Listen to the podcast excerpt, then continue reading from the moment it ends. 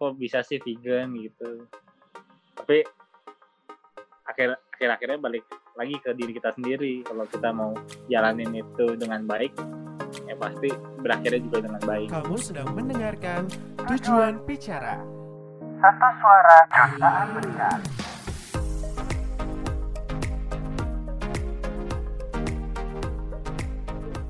Abis dari Jakarta kok. dari Bandung Hah, Bandung? Ah, serius ini? iya iya surprisein teman ada yang ulang tahun tadi Wah. Serius? Itu tuh biasa lo mau surprise tuh kayak gitu yang bener terus takut takut sama demo kan jadi gue balik aja Tapi takut ditutup belum- jalannya Belum jadi surprisein teman? udah Apa udah udah? Oh, udah. iya cuma kan sebenarnya capek nggak mau balik cuma takut ditutup aja jalannya Pep. jadi gue balik iya. aja Niat banget temennya di Bandung. Ini temennya apa temen? Enggak temen. iya bener. Bentar kayak nih. temannya saudara sih jadi teman dekat aja Oh, Oh, iya. ini bukan bukan temen Bandungnya waktu lu cerita di Komsel kan gue? yang mana Iya, waktu cerita lu ya? bilang, yang lu bilang LDR itu loh. oh itu mah mantan Oh, itu mantan. Oh, kalau mantan gak disurprise sampai ke Bandung ya? Ya enggak lah mantan kan udah jadi abu masa lalu. Oh, mantan mantan mah tetangga aja nggak disurprise ini iya. Mantan mau tetanggaan pun gak bakal disurprisein lagi. Aduh, ngakak. Paling silaturahim aja. Tapi gue masih surprisein Jessica Jessica siapa, Woy? Jessica siapa? Jessica Nurmalia Demak Emang surprisein apaan? Ulang tahunnya belum, mantan aja nggak ada. jadi kalian pernah involve sesuatu dulu? Iya kan dulu satu komsel. mantan satu komsel Udah. Thank you ya, Go ya. Sama Ko Brian. Ganti topik, ganti topik. iya. Udah mau menyempatkan diri ya, Ko Chris ya. Iya, thank you loh kalian. Terima kasih. So, hari ini kan kemarin udah kita kasihkan pertanyaannya. Nah, gue mau uh, jelasin nih, uh, kenapa sih kalian, uh, particularly kal- kalian yang kita undang. Uh, nowadays, sekarang itu kan, uh, kita sedang dihadapin dengan yang namanya pandemi, ya kan? Pandemi corona. Nah, Hmm. karena pandemi itu adalah sebuah penyakit yang mewabah ke banyak orang, jadi sekarang trennya adalah orang-orang mencari eh, gaya hidup yang baru atau malah mereka menyus- harus menyesuaikan diri dengan gaya hidup yang baru gitu kan. Karena banyak yang berubah gitu. Salah satunya adalah banyak eh, yang gue amatin sih kebanyakan eh, dari kita mencari sorry mencari eh, gaya hidup yang lebih sehat atau justru kayak kita menggaransikan kesehatan kita kalau di masa depannya uh, bakal sakit gitu. Jadi banyak yang uh, memperhatikan gaya hidup, lebih sehat, uh, melihat kebersihan juga gitu kan. Nah, uh, which is yang pertama kita mau singgung soal kesehatan dulu nih. Nah nanti di episode-episode berikutnya bakal ada lanjutannya itu soal asuransi. Karena kan banyak orang yang kayak ya gitulah menggaransikan kesehatannya. Nah step pertama sebelum uh, orang berpikir untuk bisa menggaransikan kesehatannya itu memulai hidup sehatnya dulu. Nah, karena di sini kita uh, bingung mau nanya tentang hidup sehat ke siapa dan kita belum ada narasumber yang uh, bukan belum ada sih, lebih yang kayak kita butuh narasumber yang relatable, yang bisa uh, sharing ke kita gimana sih kalian sebelum pandemi aja udah bisa uh, keep up dengan uh, gaya hidup yang kalian uh, hidupi sekarang. Nah, kalau yang gue tahu nih, uh, Togo itu apa nih gue? Nanti kalian boleh perkenalkan diri ya. Nah, kita uh, gue mulai gue minta boleh persilahkan dari Brian atau dari Togo uh, kenalin dong ke kita kalian tuh uh, ada diet spesial apa sih dalam hidup kalian? Oh, Ah, Atau sebelum itu sebelum- kayak gini gak sih kok? Iya. Em, apa sebelum kita kenalan lebih dalam tentang gaya hidupnya, kayaknya lebih enak kalau perkenalan eh, apa namanya siapa nih Togo sama Brian Lee kan terus habis itu lagi sibuk apa nih sekarang sebelum lebih dalam lagi gimana Boleh, setuju boleh. ya boleh Yes. Boleh, boleh. mungkin boleh yang dari yang lebih ah, muda dulu kali ya Ya, boleh. Yang paling muda siapa ya? iya Togo Silakan gue. Oke, nah, ya kok nama gue Pratogo, Mhm. Lagi sibuk apa nih umurnya sekarang 23. oh 23 oke Sekarang kesibukannya kuliah sama kerja sambilan aja. Hmm. apa tuh kerja sambilannya tuh Kayak ngurusin barang bahan baku dari restoran gitu. Oh, mantap, mantap. Togo umur 23, berarti yang paling muda di sini gua dong. Gua masih Iya. 21 tahun. gue lebih muda dari Iya, Togo. boleh. iya, berarti kalau gitu. Apa? Gue kok gak percaya sih lu 21. gue lahir 98, perlu gua ambil akte kelahiran gua. Ya, Oke, oke. yang dikorek-korek. Eh, gue gue lihat di Instagram lu eh, ada bisnis yang lu bangun juga ya, burger with with apa? With kindness. Hmm. Hmm, Itu apa gue? Ya. apa tuh? Jadi itu semacam bur- burger, tapi dia lebih ramah lingkungan gitu. Oh, Jadi lu makan itu sebanyak apa pun, kadar kolesterolnya bisa dibilang dikit banget lah. Kan soalnya kan dia kolesterolnya cuma dari minyak yang dipanggang doang kan. Hmm. hmm. Coba gue Nah, mau lihat dulu nih. Burger with kindness. Jadi itu lebih terjamin sih menurut gua sih. Wow. Itu bahannya dari apa, Go? Bahannya dari jamur. Oh, ya, Oh. ganti daging ya. Hmm. Hmm. Hmm. Lucu banget ya. Burger with With kindness. kindness. Kindness, Iya. kindness kebaikan. Kebaikan. Hmm. Oh, tapi em, apa namanya rotinya itu tetap base-nya tetap terigu atau apa tuh? Iya, ban- Tetap base-nya terigu. Oh, Sebenarnya tapi ada yang Hmm. ada yang whole grain sih, cuma kita belum pakai. wah menarik banget. Burger Wow. dengan kebaikan ya, kebaikan untuk kesehatan gitu. Iya, betul. Apalagi yang jual orangnya baik kayak Togo gitu kan. Jadi kayak ya, kayak Ah, lu kok. percaya dengan kebaikannya gitu. Ya nanti akan dipesan ya. Udah di follow nih ya Go ya, Burger with kindness-nya nih. Teman-teman yang lain yang lagi denger juga boleh sekalian uh, follow nanti Burger with Kindness. Yes, benar banget kalau mau hidup sehat, mau makan burger banyak, tapi biar kadar kolesterol rendah, base-nya jamur, ah, burger with kindness, ya Oh. kan? Nah kalau kau Brian nih, apa yang lu bisa jual ke kita? Enggak dong, namanya siapa ya kan? Dulu lulusan mana? Hmm. Sekarang lagi sibuk apa? Oke, oke. Nama gue Brian. Eh gue lulusan dari sama kayak Jessica, atau gue dan Krismo ini gue dari lulusan UPH 2015, lima tahun lalu ya. Sekarang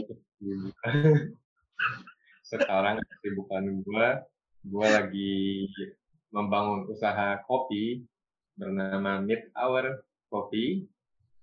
Em, lalu sekarang gue juga kesibukannya um, ini karena health related, jadi gue ceritain ini. Um, sekarang gue kesibukannya juga lagi ambil uh, sertifikasi personal trainer. Nama sertifikasinya adalah uh, American Council of Exercise. Itu jadi sertifikasi personal trainer dari uh, Amerika gitu. Oh, Wow, legit banget ya. banget. Ini kalau Jadi kalian kalau dapat sertifikasi, Iya, kalau Mhm. kalian pengen tahu Brian itu bisa disebut bodybuilder nggak sih lo, Bray? Uh, I would not call myself that sih sebenarnya. Karena kalau bodybuilder itu kan nama apa ya?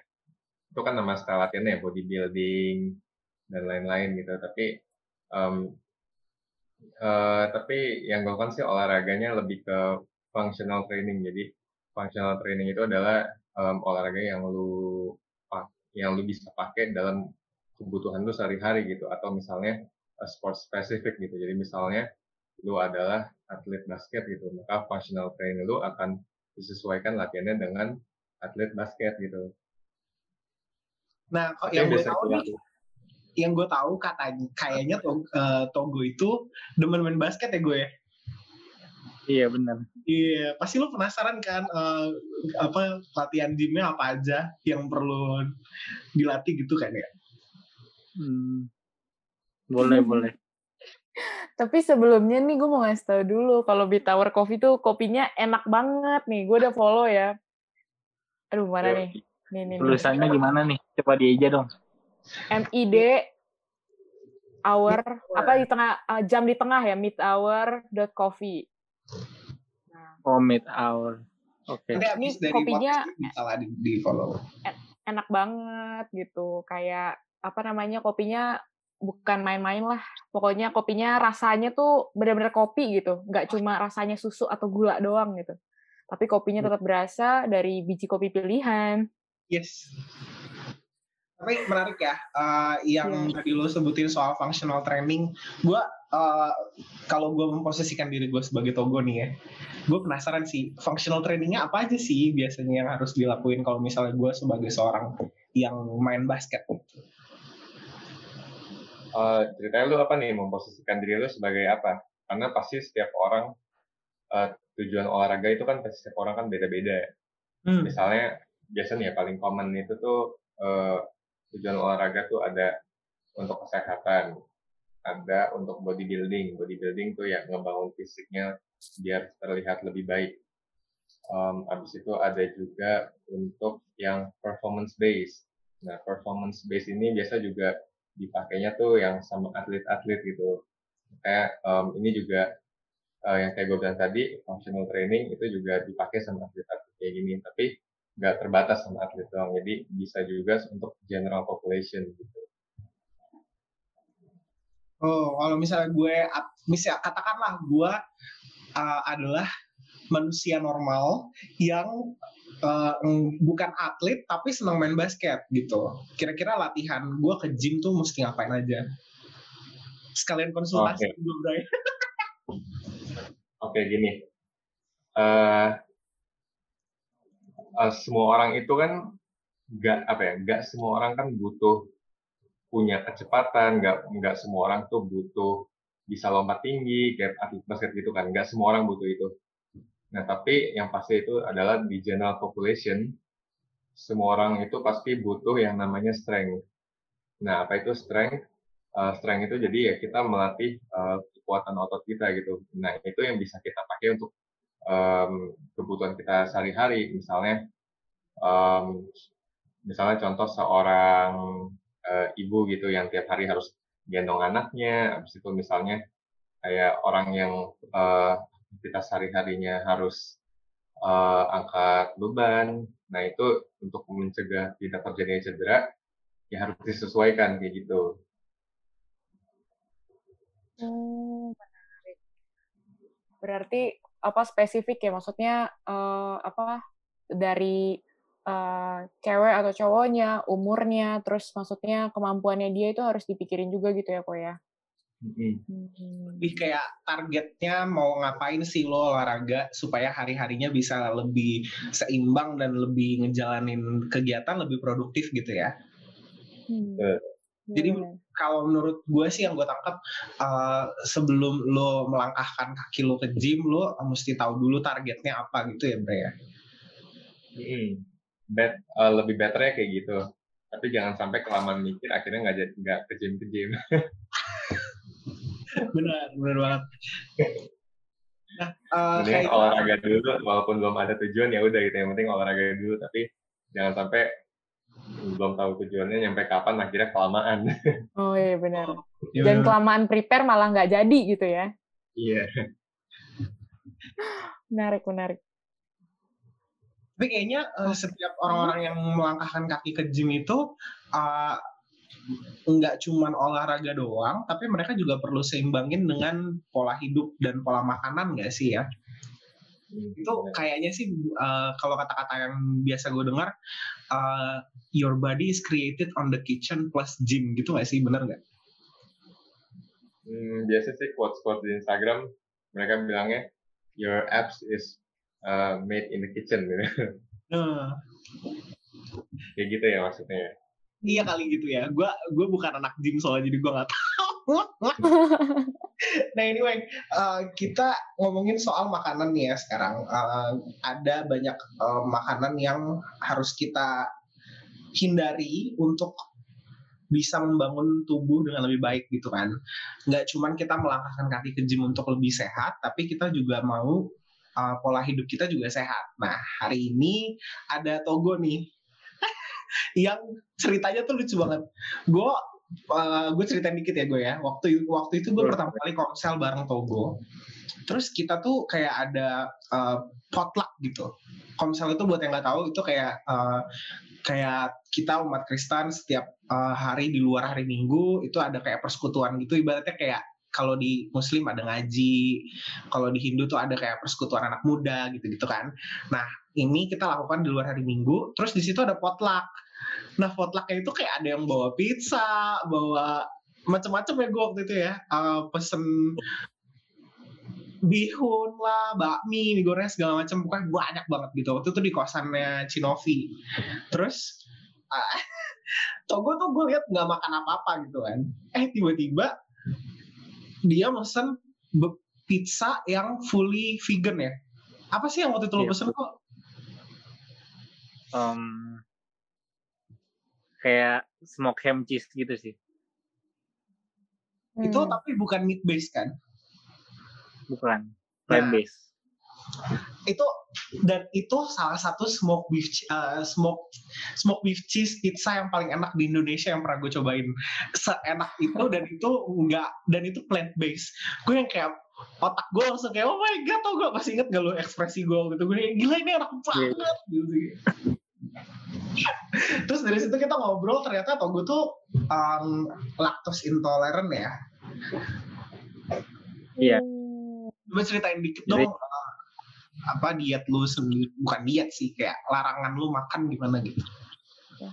Oh, jadi pola makan gue itu emang dari kecil itu nggak minum susu sapi, nggak Hmm. makan daging yang berbau hewani seperti kayak bakso, bakso sapi, ayam, ikan gitu nggak nggak makan. Hmm. Apalagi seafood. Kalau seafood, soalnya gue ada alergi sendiri. Gitu. Oke. Berarti lu makannya fully daun-daun gitu.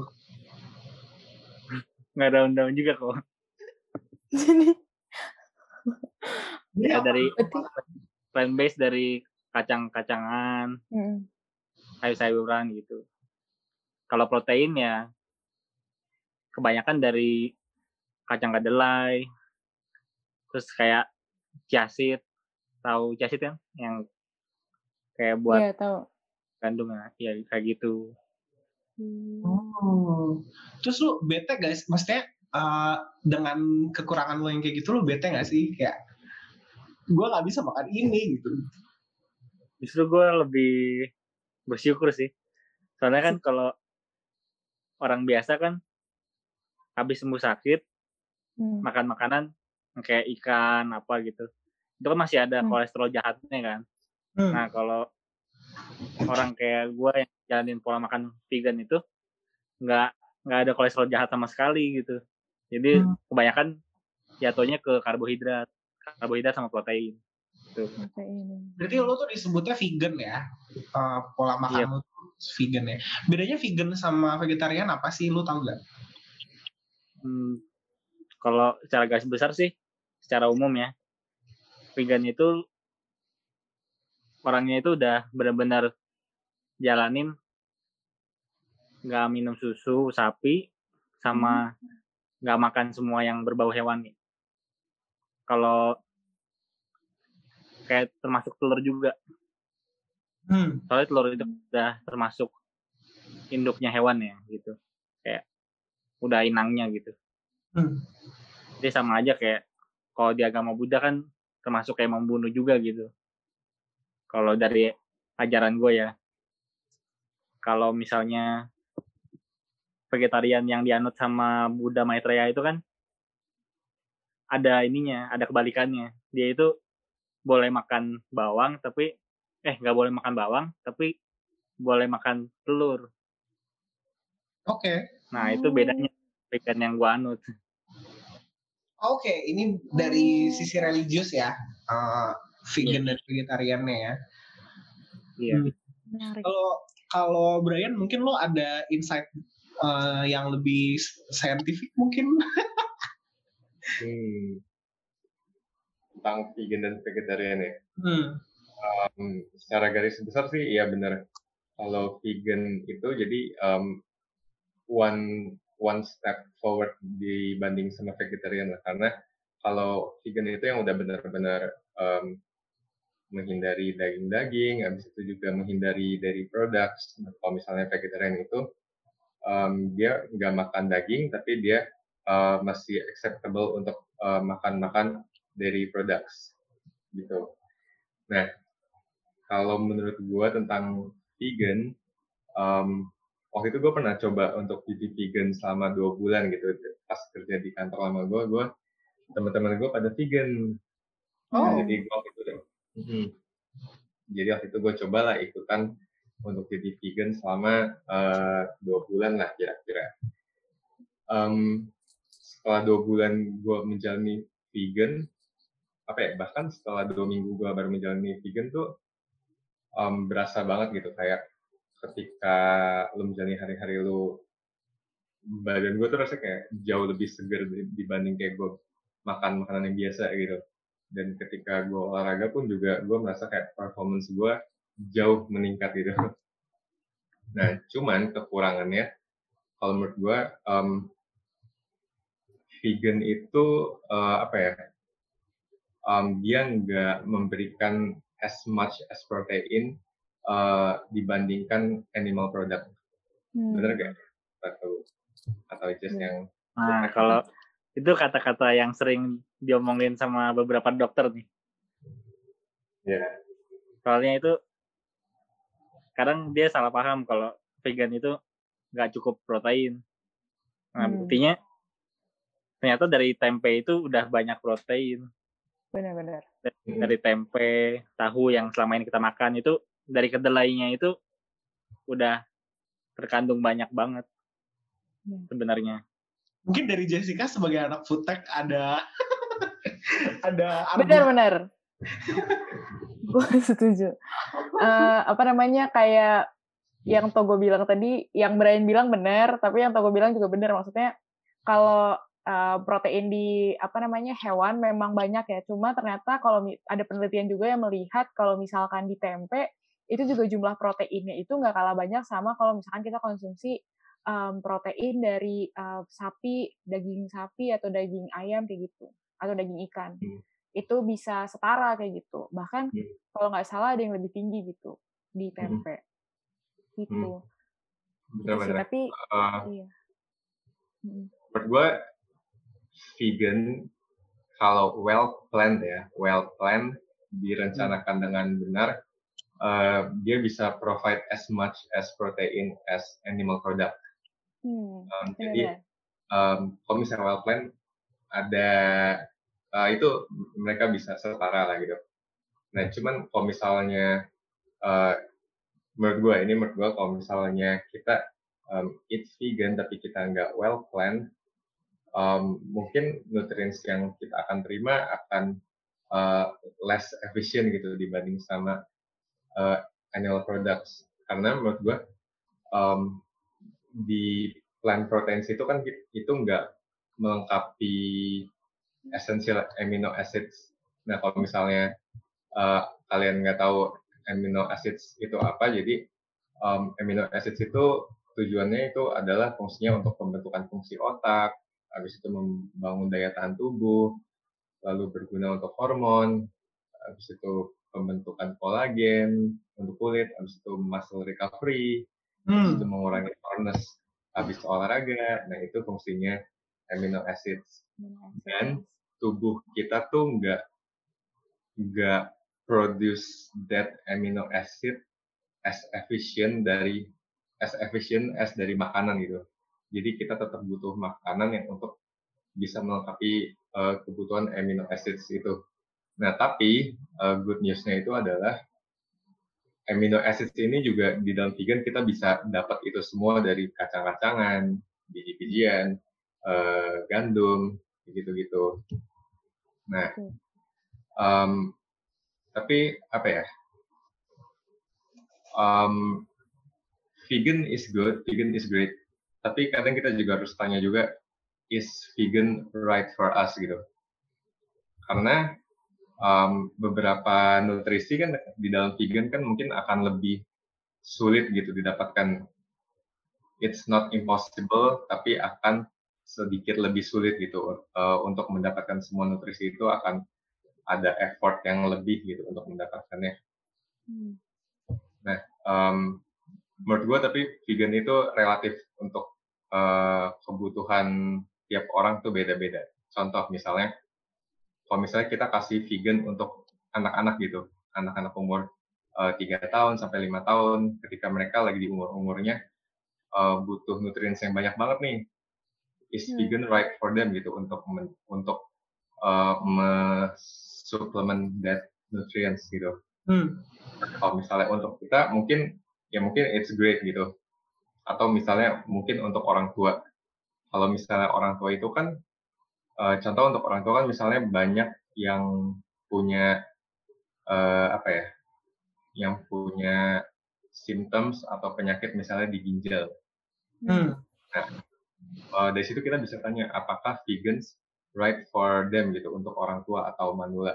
Ya mungkin bisa aja untuk orang tua lebih efisien gitu daripada uh, untuk anak kecil karena um, kalau misalnya untuk uh, kita gitu ya. Misalnya kita makan terlalu banyak daging uh, daging itu kan uh, well lebih banyak uh, apa ya lebih efisien lah secara proteinnya ya.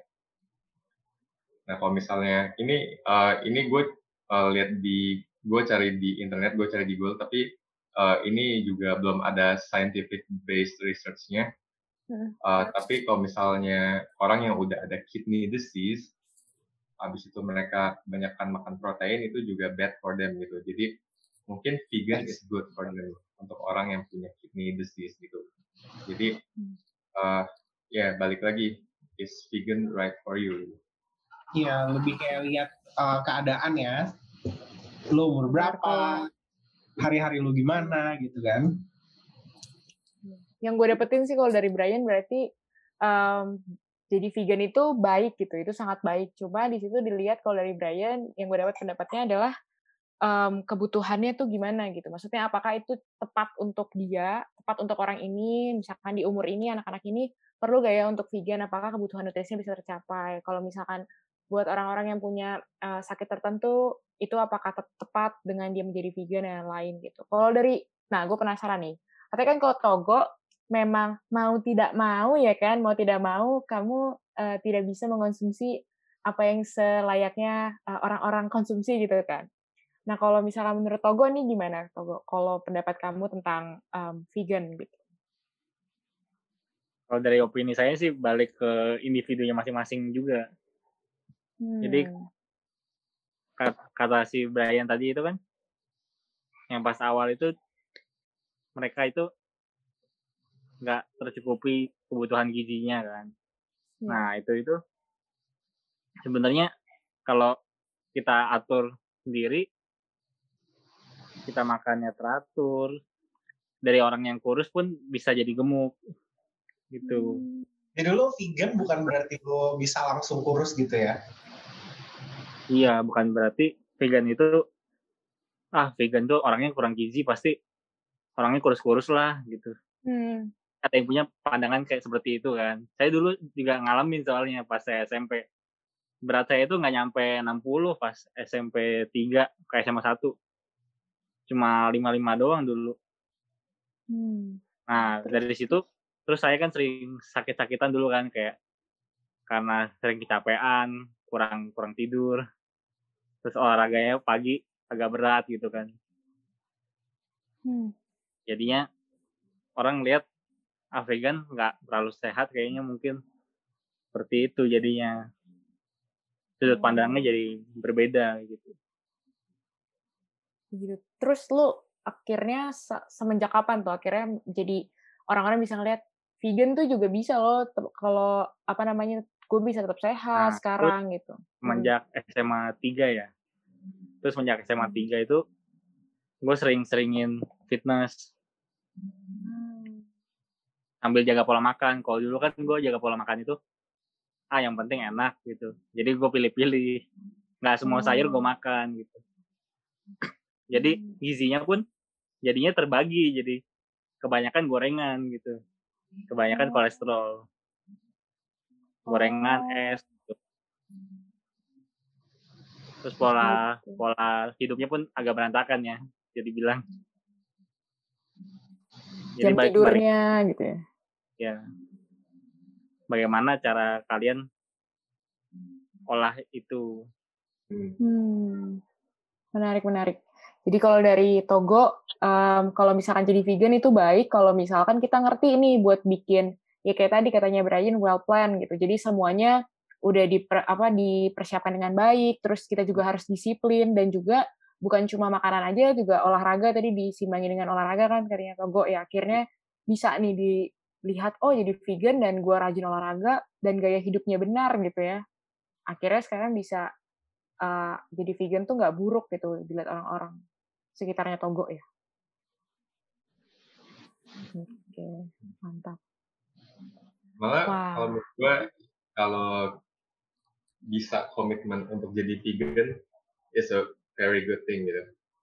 gue tahu beberapa kenalan temen gue yang dia vegan Mhm. dan sampai sekarang pun dia juga eh, ada yang atlet, ada yang bodybuilder dan ya mereka tetap achieve those things gitu walaupun eh, mereka vegan.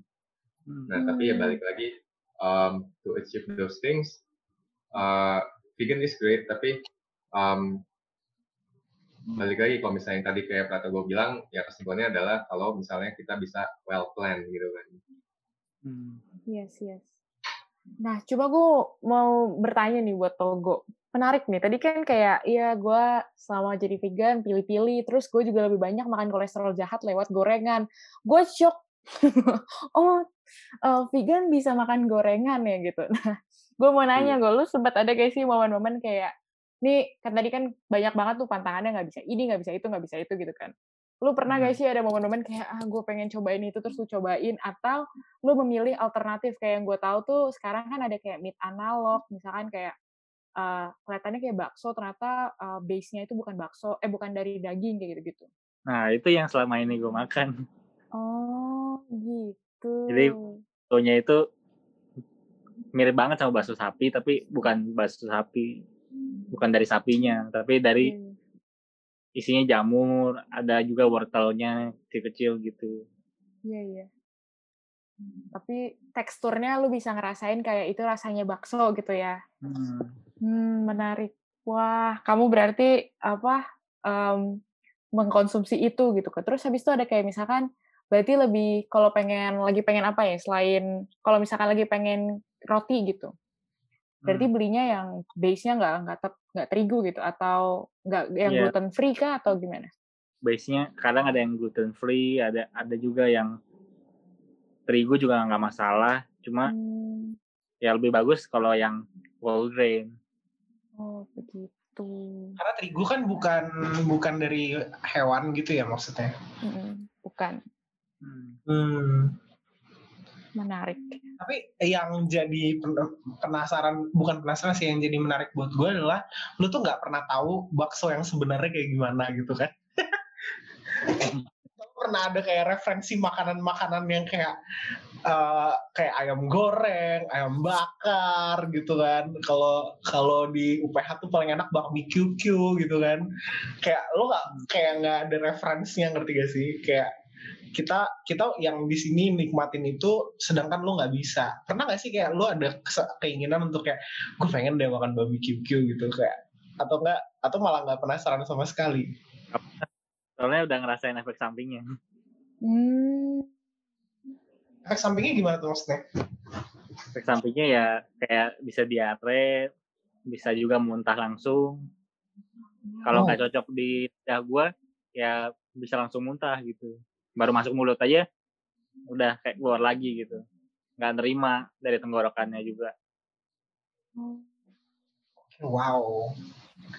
Jadi mau nggak mau gitu ya, bukan mau nggak mau, ya tubuh pun menolak gitu. Jadi nggak bisa yang uh, bahasa gue tuh kenikmatan dunia itu harus ditahan dulu kayak gini. Iya. Wah menarik.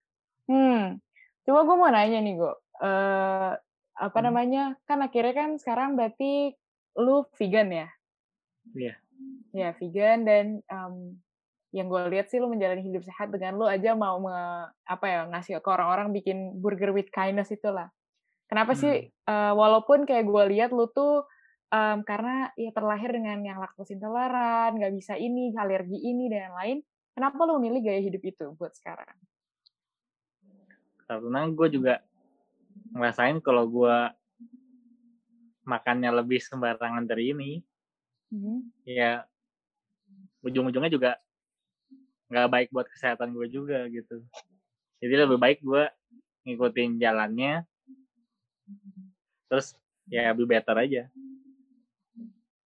Jadi karena lu sayangi tubuh lu ya, jadi iya ya udah jalanin gitu ya. Oke. iya Nah, kalau Togo kan gua- Hmm, gimana? kalau gue jalaninnya kayak ngaco gitu kan ntar metabolisme tubuh gue sendiri yang rusak kan Benar-benar.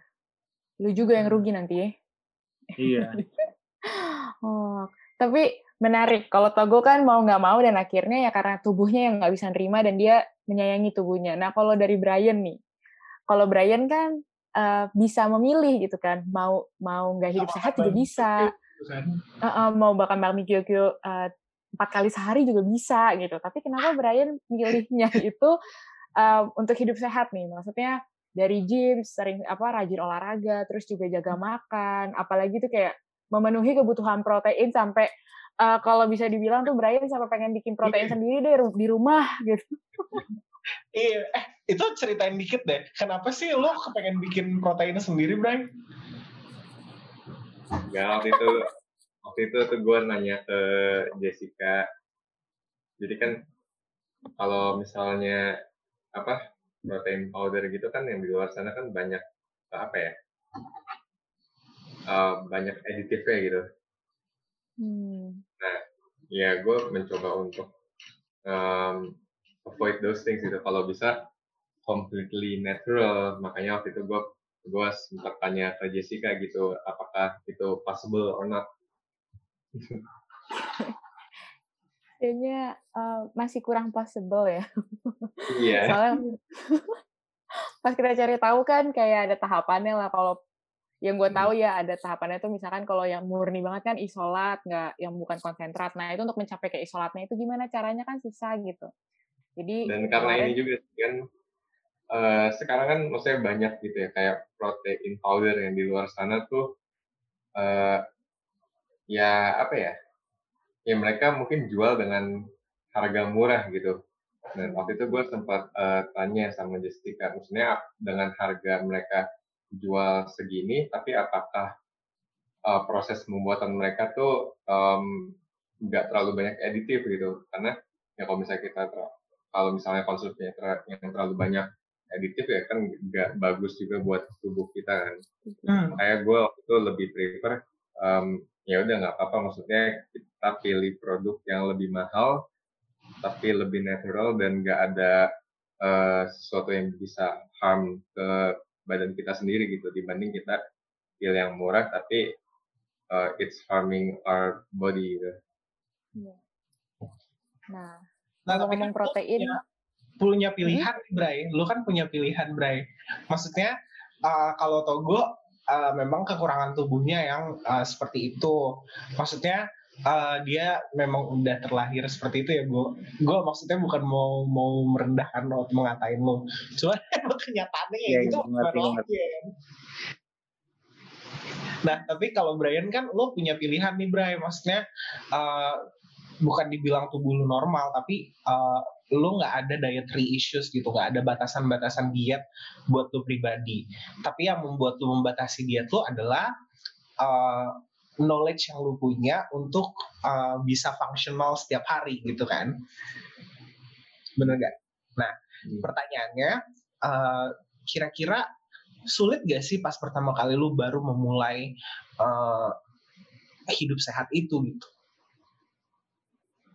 Hmm, sebenarnya sih selama lu enjoy dan lu care, sebenarnya itu ya flow aja sih gitu kayak nggak ada kayak kesulitan yang kayak gue gue harus eh, ini ini banget kayak harus strict banget gitu enggak sih Hmm. bahkan eh, di dalam apa ya di dalam em, rutin makan gue eh, buat gue it's okay buat apa ya tambahin one bad meal one one cheat meal per day it's okay for me gitu selama gue eh, setelah itu gue bisa konsisten untuk terus keep track um, on my own diet gitu. Jadi selama lo enjoy, lo akan bisa uh, bertahan aja gitu ya. Hmm. Tapi kan uh, maksudnya lo pasti ada hari pertama nih di mana lo decide gue mau mulai gini. Itu sejak kapan? Eh, 10 years ago? Nah, maksudnya pertanyaannya tuh, pertanyaannya maksudnya semenjak kapan gue mau mulai untuk eh, hidup sehat gitu ya maksudnya. Iya, Iya. kayak gitu.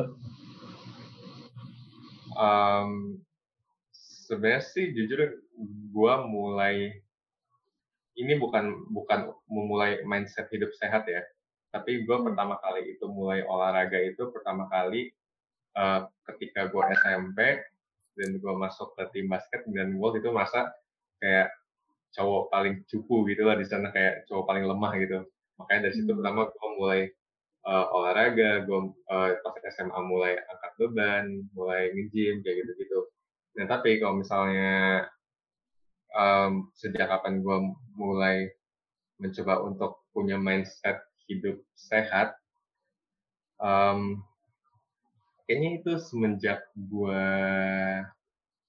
kuliah deh Hmm.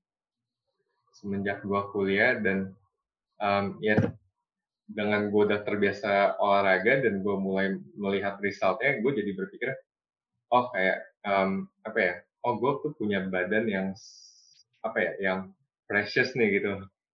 Nah maksudnya gue gua harus jaga dan gue nggak cuma jaga itu dengan olahraga doang tapi kayak gue mulai sekarang gue harus mulai untuk start hidup yang lebih sehat gitu. Jadi dari situ gue gua coba dan ketika gue coba ya I feel good about it. Makanya ya dari situ ya ketagihan aja gitu. Wah, menarik. Berarti dari Kobrayan, berarti dari Kobrayan sama Togo tuh kalau gue tarik garis lurus ya, kurang lebihnya sama gitu ya. Ternyata memang karena mau sayangin tubuh kita dan karena ya em, hidup sehat itu menyenangkan ya. Ternyata em, banyak banget gitu benefit buat kita.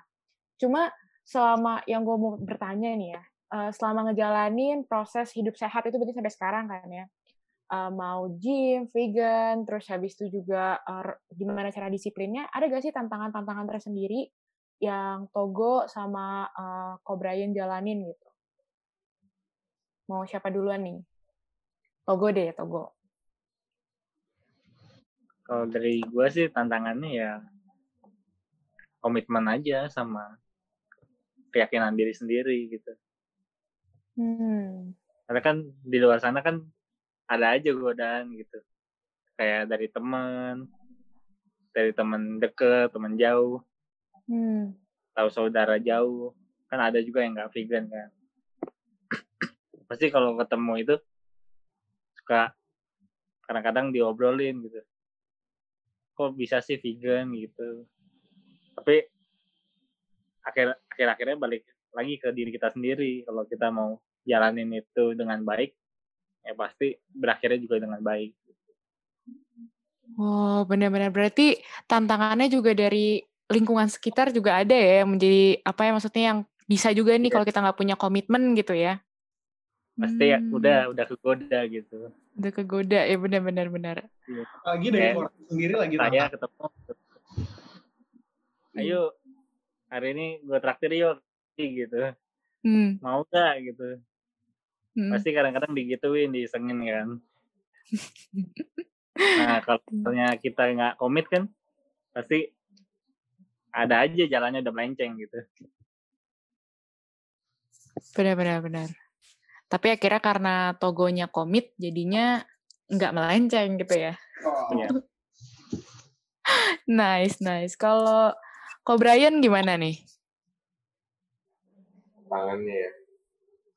Eh, sama sih lebih ke komitmen juga. Kalau gue tapi gue lebih sulit untuk komitmen ke recovery dibanding olahraga. Jadi Hmm. apa ya? Bener kayak tadi yang pernah tau gue bilang gitu. Kadang ketika kita mau menentukan harus makan apa dan eh, baiknya makan apa, Nah itu itu yang masih kadang jadi tantangan gitu Ka- karena kadang ya ketika nongkrong sama temen habis itu diajak Hmm. sama keluarga ya itu kan susah ya untuk kita tolak gitu jadi ya eh, buat gue it's a commitment issue gitu. Dan satu hal lagi juga eh, di masa-masa umur kita sekarang eh, gimana kita udah kerja em, satu challenge ju- juga buat gue itu komitmen untuk menjaga recovery di jam tidur sih. Itu itu menurut gue yang paling susah. Karena ya kerjaan kan kadang memanggil ya harus selesai Iya. kapan Iya. Oh begitu. Hmm, menarik ya. Berarti eh, apa namanya ya disiplin itu dan komit itu. Kalau misalkan itu itu jadi tantangan yang utama, tapi kalau itu bisa dijalanin, semua tantangan-tantangan yang lain bakalan bisa terlewati ya. Cuma gue mau nanya nih, ini pertanyaan pribadi gue deh ya. Apa maksudnya itu tuh yang gue bilang ke Ko Krismo kayak ini gue pengen banget nanyain sama mereka gitu. Yang gue tahu nih, kalau misalkan mau hidup sehat tuh mahal gitu kayak apa ya maksudnya mau beli press apa eh, press juice mahal terus mau beli mahal mau beli granola mahal gitu tapi kalau menurut kalian hidup sehat tuh mahal atau enggak sih Brian deh kalau atau duluan Siap. Am? Brian Atau dulu? Brian dulu main dulu Gue dulu. Kalau menurut gue eh, hidup sehat nggak harus mahal sih. Em, mungkin maksudnya kayak maksud teman-teman ketika dia bilang mereka bilang hidup sehat itu harus mahal mahal mungkin ketika mereka bingung gimana cara memilih makanannya ya. hmm iya benar-benar Em, biasa sih patokan gue tuh cuma satu ketika gue memilih makanan ketika em, mulai hidup sehat eh, dan memilih makanan apa yang harus kita makan em, biasa satu pertanyaan yang gue selalu tanyakan ke diri gue sendiri yaitu what would your ancestors eat? Ngerti ya? Hmm. Em, apa yang apa yang akan dimakan oleh nenek-nenek moyang lu gitu. Oh. Jadi eh, maksudnya kayak gini, Em, dengan pertanyaan itu eh, kita akan selalu refer ke makanan-makanan yang natural gitu, makanan-makanan yang real food. Em, pokoknya kayak selalu eh, apa ya, put effort buat em, makan makanan eh, 80% sampai 90% yang lu makan itu kalau bisa adalah real food gitu. Em, avoid processed food, misalnya kayak um, processed meat, terus saya kayak nugget, kalau misalnya kayak gitu-gitu. Tapi it's uh, very okay buat me- apa ya, include one bad meal per day selama itu bukan yang sesuatu yang dominan di dalam diet lo gitu. Iya, Um, ya buat gue juga itu sesuatu yang apa ya yang bikin gue konsisten juga sih kayak uh, terkadang gue satu minggu sekali gue makan pizza dan buat gue it's okay gitu iya iya benar-benar benar Well balanced Oh. diet ya berarti ya. Balance is key Hmm. iya balance Kalau dari is Togo key gimana benar Go?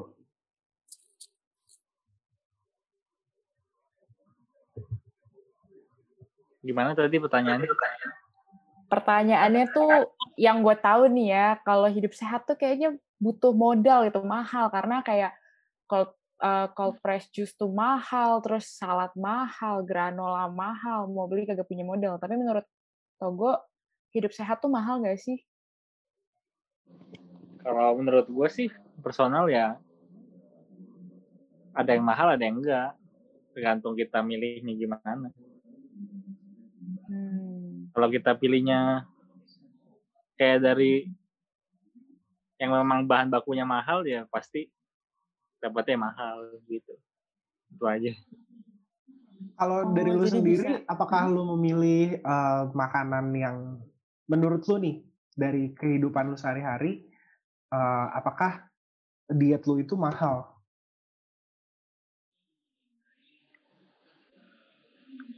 eh mid sih di tengah-tengah sih. Di tengah-tengah. Iya.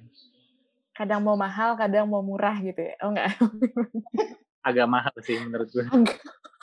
Agak mahal menurut lu? Oh, agak mahal. Iya. Karena pizza yang waktu itu tuh enak banget dan itu ternyata emang mahal banget sih. Iya. Karena itu dia soy cheese-nya itu dibuatnya lebih ribet daripada cheese yang aslinya. Hmm. Iya, iya. Karena memang ada beberapa Prosesnya. makan, ada beberapa makanan yang prosesnya justru lebih mahal ya. Hmm. Hmm.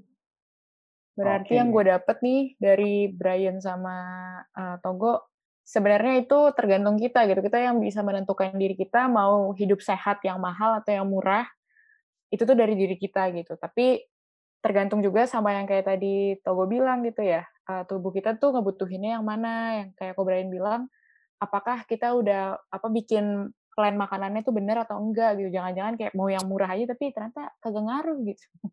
jadi nggak sehat malah jadi karena mau hemat jadi nggak bagus ke tubuh gitu. Harus Iya. bijak bijak.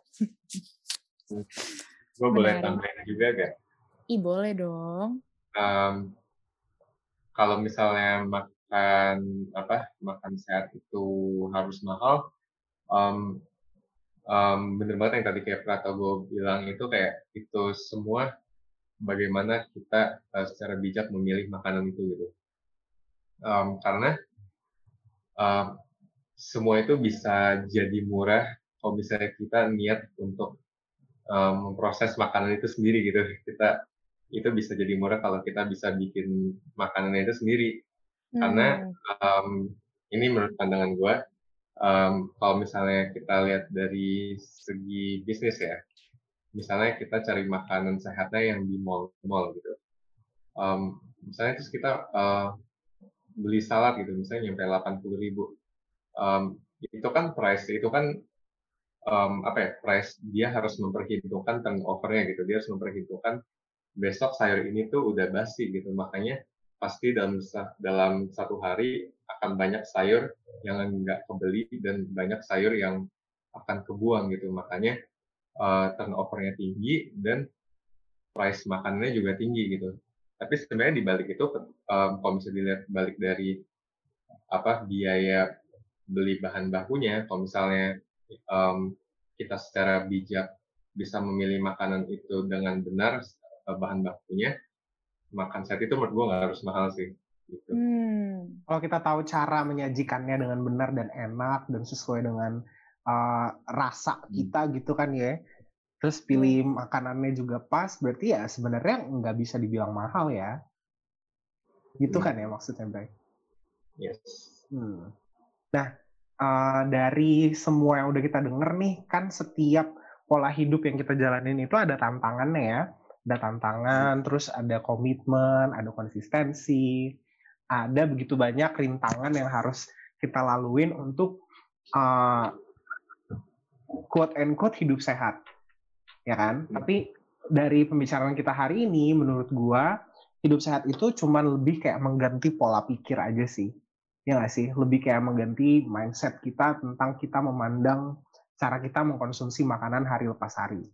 Nah, yang mau gue tanyain nih buat kalian, ketika kalian sudah menjalani uh, perjalanan hidup kalian dari awal sampai sekarang, uh, kan kita kalian kalian sendiri yang tahu nih kan tantangan eh, dalam eh, pola diet kalian itu seperti apa. Nah, kalian juga udah ngerasain benefitnya dari keuntungannya dari pola makan kalian, pola hidup kalian. Kira-kira dari semua hal yang kalian alamin ini, ada nggak sih kayak dorongan dari diri kalian sendiri untuk kayak uh, memberitakan gitu ke semua orang kalau eh asik loh ternyata uh, diet kayak gua gitu. Sekalian apa ya? Sekalian cleansing juga gitu.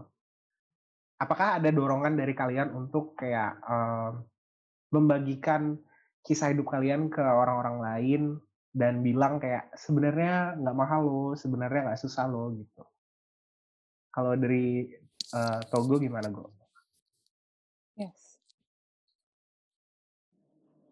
Kalau dari gue sih tergantung orangnya aja mau mau dikasih support dan saran apa enggak gitu. Karena kan ada yang nggak Hmm. bisa dipaksa gitu kan. Kira-kira support apa yang bakal lu kasih ke orang-orang seperti itu?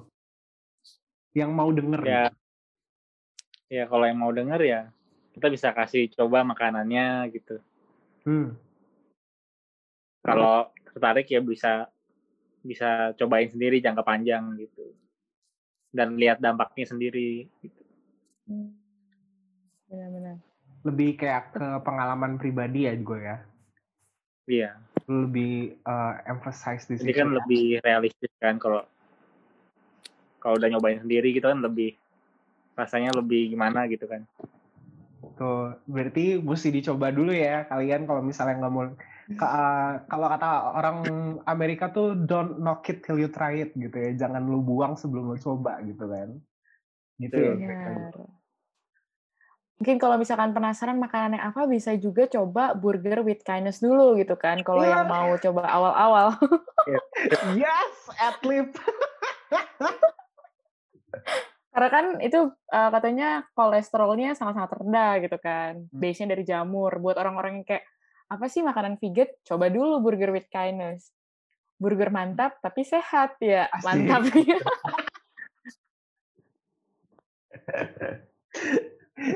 nah, Bray, kalau dari lu gimana nih, Bray? What do you want to say? Kalau dari gue, tadi pertanyaannya dorongan untuk ini ya, eh, apa, menginspirasi orang lain untuk eh, mulai hidup sehat. Karena kan lu udah Kalau ngerasain dari- benefitnya tuh. Eh, diet gue asik loh gitu. Gue jadi lebih produktif. Lo ada Hmm. kayak keinginan untuk membagikan nggak ke orang lain? Terus kira-kira pesannya ada. apa? Kalau dari gue ada, makanya makanya gue lagi ambil eh, sertifikasi itu. Em, tapi mungkin em, hal yang gue mau sampaikan ke teman-teman itu adalah em, apa ya? Fitness itu enggak selalu tentang fat loss. Eh, fitness itu bukan cuman tentang you look good naked, nggak cuman tentang abs, tapi fitness itu kayak beyond dari semua hal itu lah. Hmm. Dengan lu punya uh, gaya hidup sehat, dengan lu punya um, pola mindset yang sehat, itu semua akan adds up ke your healthy being gitu. Dan ketika uh, lu udah coba untuk um, have that healthy mindset, have that healthy lifestyle, um, tentu aja itu semua akan apa ya akan berefek ke keseharian aktivitas lu. Jadi um, ya yeah, overall ya it feels good gitu. Menarik.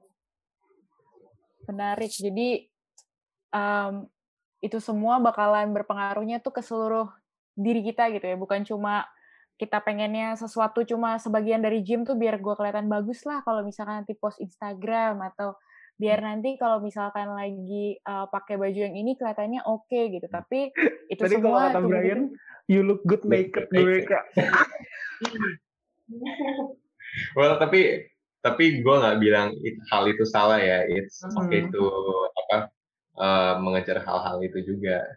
Tapi maksud gue um, ya fitness kata fitness itu nggak terbatas tentang um, fisik kita yang terlihat aja. Hmm, tapi eh, secara unconsciously lu juga mengejar itu ya, Bray? Oh iya, tentu. Buat yang mau lihat uh, Brian look good naked, gimana caranya? Eh, nggak boleh. Nggak boleh, nggak boleh, nggak boleh. oh my god. Cuma ya, eh, dari Brian tuh yang gue lihat dia bisa menginfluence orang-orang. Jadi impact tuh dengan dia share, misalkan kalau gue pribadi ya, kehidupan fitness dia kita bisa lihat dengan dia share di story gitu kan. Dia ngangkat beban dan yang lain. Dan itu tuh jujur, kalau gue pribadi, eh, jadi orang-orang tuh ngeliat, oh iya, sampai kita bisa tahu nih, sampai gue sama Ko Krismo bilang, wah Brian tuh anaknya anak gym banget, fitness banget gitu. Karena lu bisa menginfluence orang-orang lewat sosial media dan lu berbaginya tuh hal-hal yang positif. Nah, berharapnya kalau misalkan tidak dapat sertifikasi eh, apa buat PT ya, personal trainer ya, itu juga bisa menginfluence orang-orang sekitar lu untuk yuk kita hidup sehat gitu. Siapa tahu eh, gua dan Ko Krismo dan Togo bisa jadi eh, salah satu mem apa bertiga nih jadi membernya juga, jadi PT PT-nya PT Brian gitu. Bener ya? Bener kalau ini buktinya ada di podcast ini. Oke. Oke deh, Brian, Togo, thank you banget ya buat uh, bincang-bincangnya hari ini. Ya. Thank you banget. Tepuk tangan dulu dong. ya, sebelum kita tutup hari ini, uh, ada gue mau uh, apa ya? Mau teman-teman dari Togo atau dari Brian uh, kasih kita last message dong uh, ke yang lagi dengerin nih. Kira-kira uh, apa sih yang kalian mau sampein untuk teman-teman yang kepo dengan uh, pola hidup kalian dan uh, pesan-pesan lah terakhir untuk kita semua. Mungkin dari Togo dulu kali ya.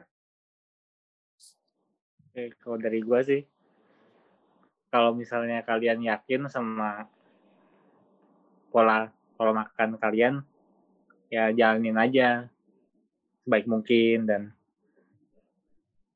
pola hidup pun juga mesti diatur. Jadi semua itu butuh manajemen. Udah sih itu aja. Mantap. Kalau dari Brian? Hmm, kalau dari gue, um, takeaways-nya ya. Um, yang pertama itu adalah only train as hard as your recovery. Itu pertama. Gue ulang ya. Only train as hard as your recovery. Artinya, recovery lu tuh sama pentingnya sama latihan lu. Contohnya misalnya makanan yang lu makan, jam tidur yang cukup, uh, bagaimana lu nge-handle stres, um, itu semua akan add up untuk hasil yang lebih efisien gitu. Jadi only train as hard as your recovery. Lalu takeaways kedua dari gua, find your own sustainable diet and don't beat yourself up. Um, di diet itu nggak ada one size fits all. Semua orang akan membutuhkan diet yang berbeda-beda gitu. Semua orang belum tentu misalnya gue suruh oh lu diet uh, style A. Habis itu untuk si Jessica, untuk Chris itu sama gitu. Itu semua belum tentu gitu. Jadi coba bereksperimen uh, apakah cara diet ini uh, bisa lu pertahankan untuk bertahun-tahun ke depannya atau apakah lu enjoy gitu. Kalau misalnya jawabannya tidak, ya chancesnya adalah you will beat yourself up dan malah akan semakin sulit untuk kontrol rasa lapar lu. Dan it's okay to have a bad meal sekali-sekali, tapi setelah itu go back on track. Um, lalu juga uh, mungkin ada yang tanya kayak gimana caranya kita bisa menemukan sustainable diet yang cocok untuk kita. Um, kalau dari pengalaman gue, ya coba bereksperimen karena there's no one size fits all. Dan setelah kita coba um, diet itu, be aware terhadap feeling yang muncul ketika kita makan makanan itu gitu. Uh, do we feel good about it? Atau kalau misalnya kalau misalnya uh, lu bener-bener butuh bantuan gitu dan lu bener-bener buta, you can uh, coba cari maybe certified nutritionist to help. Because in diet there's no one size fits all. Jadi don't beat yourself up and find your own sustainable diet. Habis itu Wow. Hmm. takeaways yang terakhir dari gue adalah respect your body and your body will keep you safe. Udah itu aja sih. Yes. nice. Itu listnya banyak banget ya. Udah dicatat nih biar jadi motivasi buat teman-teman yang dengerin podcast hari ini ya kan. Wah iya ya jadinya bisa ditulis tuh kalau misalkan mau ngejalanin kehidupan nanti ya udah mulai ngejalanin. Oke gue mau komit nih buat hidup sehat. Mau jadi apa mau jaga makan, mau fitness dan lain-lain. List yang tadi Brian bilang sama Togo bilang bisa langsung ditulis tuh di papan kan. Tulis biar setiap pagi pas bangun teringat motivasi itu. Asik. Asik. Thank you, thank you banget Brian, thank you Togo. I hope you guys uh, will take home something out of this uh, conversation. Kalian bisa bawa pulang sesuatu, uh, dan teman-teman yang dengerin juga bisa diberkati dengan pembicaraan kita saat ini dan di ke depan-depannya. Thank you, thank you sekali lagi. Jangan lupa untuk follow kita nanti di Instagram di @tu7wanbicara dan uh, di YouTube dan di Spotify dan di Apple. Kita gampang dicari kok. Uh, pokoknya stay tune aja. Benar. Nah, teman-teman, uh, setelah track yang ini, nanti teman-teman juga bisa dengar uh, track yang lain uh, sesuai dengan uh, apa yang menarik buat kalian setelah ini. Dan uh, thank you sekali lagi buat Brian dan Togo. Kalau kalian mau follow mereka, nanti socialnya di mana nih? Instagramnya apa nih? Boleh kali Iya. promote-promote dikit. Instagramnya mana Instagram Instagram? gue sama. Instagramnya iya, Brian, iya. Brian, Brightly. Oke. B R Y L E E E. ya. Kalau Togo, Eh, gue sih sama. Gue titik M. Pratogo titik M. Oke deh. Iya. Namanya cuma satu. Oke. namanya cuma satu ya. Jangan lupa juga follow Burger with Kindness ya kan. Dan Meet Hour Sama Coffee. Meet Our Coffee. Mantap. Sip deh, thank you Brian, uh, Togo. Iya, Have a iya. nice have a nice time you guys. Setelah ini ya.